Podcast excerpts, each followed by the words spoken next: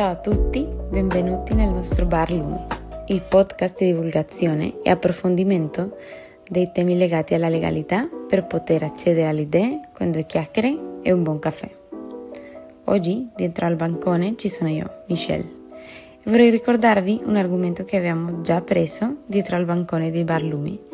ed è come i fenomeni mafiosi si manifestavano in diversi linguaggi estetici e culturali, come la musica, l'architettura e lo stile di vita in generale, e come il narco si trasforma in un aggettivo estetico. Oggi però prenderò questo aggettivo verso altri argomenti ed è il ruolo della donna, ma non riferendosi a donne che erano in una condizione di alto potere, come sono state Sandra Avila Beltrán nel cartel di Sinaloa, anche conosciuta come la regina del Pacifico, o la messicana Dolores Esteves, conosciuta come Lola La Chata, o Griselda Blanco, importante membro del cartel di Medellin. Ma più che altro indagare nel ruolo della donna dentro della quotidianità del narcotraffico e di una realtà che è stata costruita sulla base della violenza, dove il ruolo della donna acquista un particolare valore in Colombia. Nel 2015 la fotografa colombiana Manuela Nao pubblica su The Guardian il saggio fotografico titolato Beauties o Bellezze in italiano, sottotitolato Teen Liposuction and Bust di Piñeras, Narco Aesthetics in Colombia una, mostro, una mostra di fotografia che fa un percorso visuale sulle pretensioni estetiche che si osservano in Medellin ad oggi, ma che hanno delle tracce del passato del narcotraffico. Nello specifico, Enao ha fotografato ragazze di Medellin nella sua quotidianità, cercando di contestualizzare i modi in cui si manifesta la bellezza e l'estetica nel corpo delle donne, per capire come si rappresenta la femminilità all'interno della società, che allo stesso tempo avevano un comune denominatore ed è l'essere sottoposte a interventi estetici per alterare il suo corpo. Altri a questo circondano verso altre tendenze della moda e dei vestiti che ad oggi in Colombia possono essere identificati dentro la narcoestetica. L'ironia è proprio quello che intriga ed è il fatto che mentre la fotografa aveva dei riscontri con le ragazze che aveva fotografato, loro dicevano che i canoni di bellezza che seguivano o volevano raggiungere non erano per loro dentro della categoria narco, ma semplicemente facevano parte della loro eredità culturale. Ed è questo scenario che ci porta a voler indagare sulle tracce culturali del narcotraffico che circonda le donne, persone che in gran parte crescono in un modo in cui sono viste come oggetti decorativi dove regna la chirurgia plastica, riflesso di una struttura maschilista a livello sociale e culturale. Perché la mafia non solo ha generato un lucroso affare illegale, ma ha anche installato all'interno delle città un'intera filosofia di vita, un sistema di valori, un'etica, un'estetica, se vogliamo, che ha traboccato, ha traspassato il mondo della criminalità organizzata e ha trovato posto in vari aspetti della vita quotidiana delle persone. Anche se storicamente all'interno della cultura tradizionale paisa, quella di Medellin, il ruolo della donna era un punto di riferimento di persone che non solo lavoravano tantissimo, ma che erano quelle che portavano avanti sia le famiglie come le aziende. Ma durante gli anni 80 e 90, grazie al narcotraffico, questo ruolo acquista un nuovo valore, dove erano viste come niente più di un ornamento. Ed essendo la Colombia una società altamente tradizionale, c'erano i valori eteronormativi che si rispecchiavano dentro la cultura della droga come la costruzione egemonica maschile, dove predominava l'idea del maschio alfa, uomini coinvolti nel traffico di droga, le cui qualità era il coraggio, il potere e per affermarsi come il vero capo dovevano imporsi, come avevano detto precedentemente in altre puntate. Tra questi aspetti c'era l'idea di avere una donna, non con i canoni cattolici tradiziona- tradizionali, ma con la visione di una donna ornamento da sfoggiare, che si origina dopo i primi viaggi dei capi della mafia negli Stati Uniti, dove prendono come riferimento i standard di bellezza o i canoni di bellezza eh, delle escort, eh, delle puttane americane, col seno grande, bionde, con il naso di punta delicata e dopo, quando ritornavano in Colombia, avevano a disposizione i soldi per trasformare qualsiasi donna dentro le immagini che desideravano. E alla luce di questa costruzione di ruoli dentro della società, le donne venivano ancora discriminate di più e a loro corrispondeva il fare da oggetto decorativo, da status symbol, quando il loro attributo principale era la bellezza. Esteticamente questo concetto si rifletteva in donne che dovevano avere il seno grande, anche se non era naturale, sempre ben truccate, con i vestiti provocatori, con gone corte, tacchi alti, una scolatura che risaltasse il seno. E allo stesso tempo il privilegio e gli vantaggi che comprendeva per le donne entrare dentro questi canoni estetici era la differenza tra raggiungere le proprie necessità e desideri e vivere una vita svantaggiata dentro l'ambito del narcotraffico. La bellezza o essere sottoposte al bisturi, alla chirurgia plastica, era un requisito di accettazione per entrare in questo mondo di narcisismo ed esibizione della narcoestetica. Un esempio di come sono inseriti questi valori dentro la società e le narrative è il libro di Gustavo Bolivar, Sin tetas no hay paraíso, cioè Senza tete non c'è paradiso, che, che poi è diventato una telenovela e un punto di riferimento culturale nel libro Sin tetas no hay paraíso, Senza tete non c'è paradiso, si racconta la storia di Catalina, una adolescente diciassettenne di origine umile che lavora come prepago, cioè un escort. Ma il suo unico dilemma era che, anche se era una ragazza bellissima, non aveva i seni grandi. E siccome le aspettative dei clienti, che erano gli uomini mafiosi, era una donna che avesse il seno grande, Catalina, anche con la faccia giovane, non riusciva a trovare i clienti come lo facevano le altre ragazze. L'argomento della storia si sviluppa quando arriva Jessica alla vita di Catalina, che gli spiega che l'essere naturale non serve, che quello che veramente interessa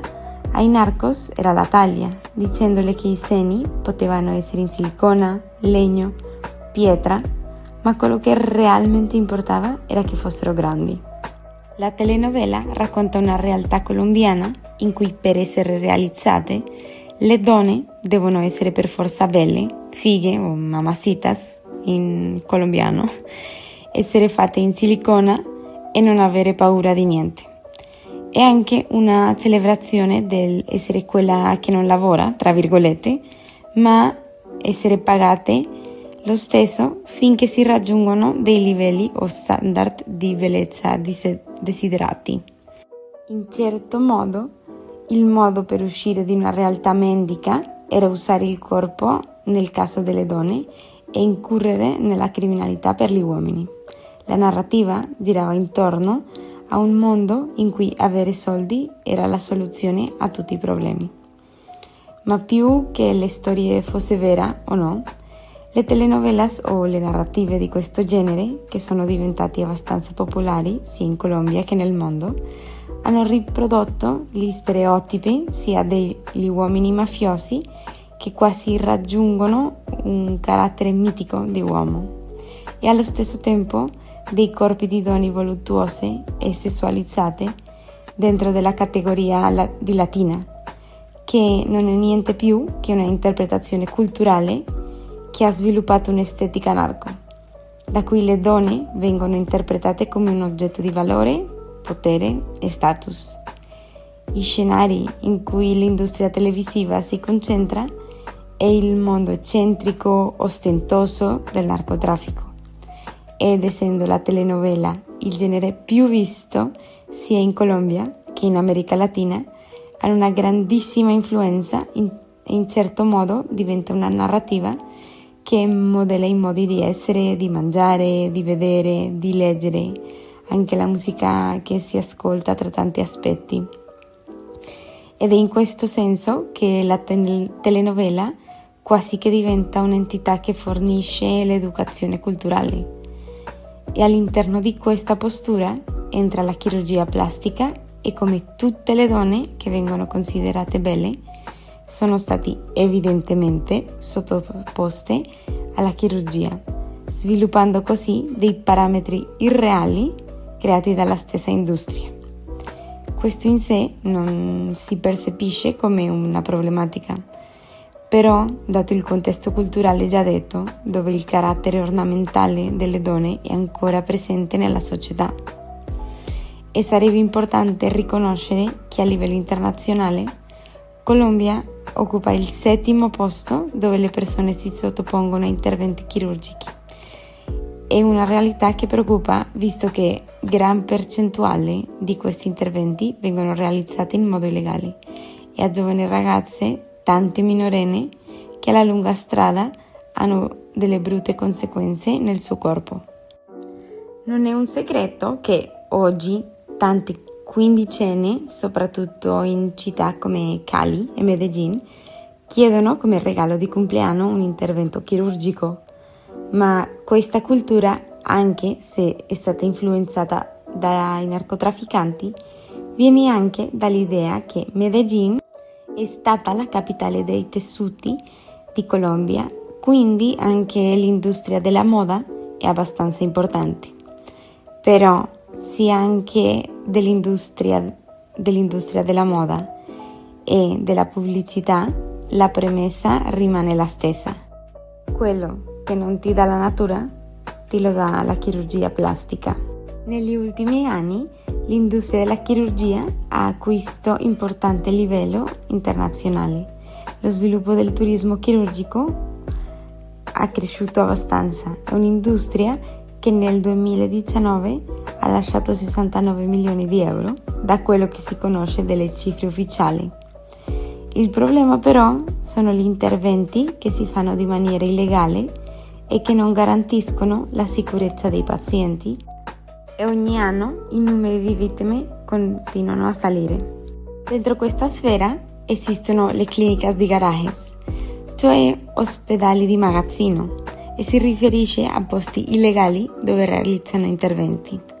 Questo mette in evidenza non solo la precarietà economica di alcune persone, ma anche quanta stima esiste verso l'aspetto fisico e come l'industria televisiva e le tracce del narcotrafficante continua a avere una grande influenza, ma anche una responsabilità verso le vittime. Quindi la narcoestetica non è stata solo una performatività, ma è stata anche definita dal mondo, dal mondo delle chirurgie estetiche, una nuova tradizione, tra virgolette, che insieme ai diversi fattori culturali ha avuto un impatto dentro l'aspetto fisico dei canidi di bellezza della donna contemporanea in America Latina. Un corpo che ancora è il riflesso di una realtà sessualizzata una combinazione tra una fantasia tropicale e il carattere sensuale, un corpo che durante i tempi dei narcotrafficanti si configura come il riflesso di una vita di eccessi. Il narcotrafficante viveva per definizione in una realtà maschilista, quasi come in un film artificiale. Loro voleva, avevano disegnato il suo proprio ordine sociale dove regnava la superiorità del maschio ed è per questo che tante delle relazioni che si sviluppavano si appoggiavano sul carattere ornamentale della donna, giusto come un riflesso di, una, di uno stile di vita di ostentazione.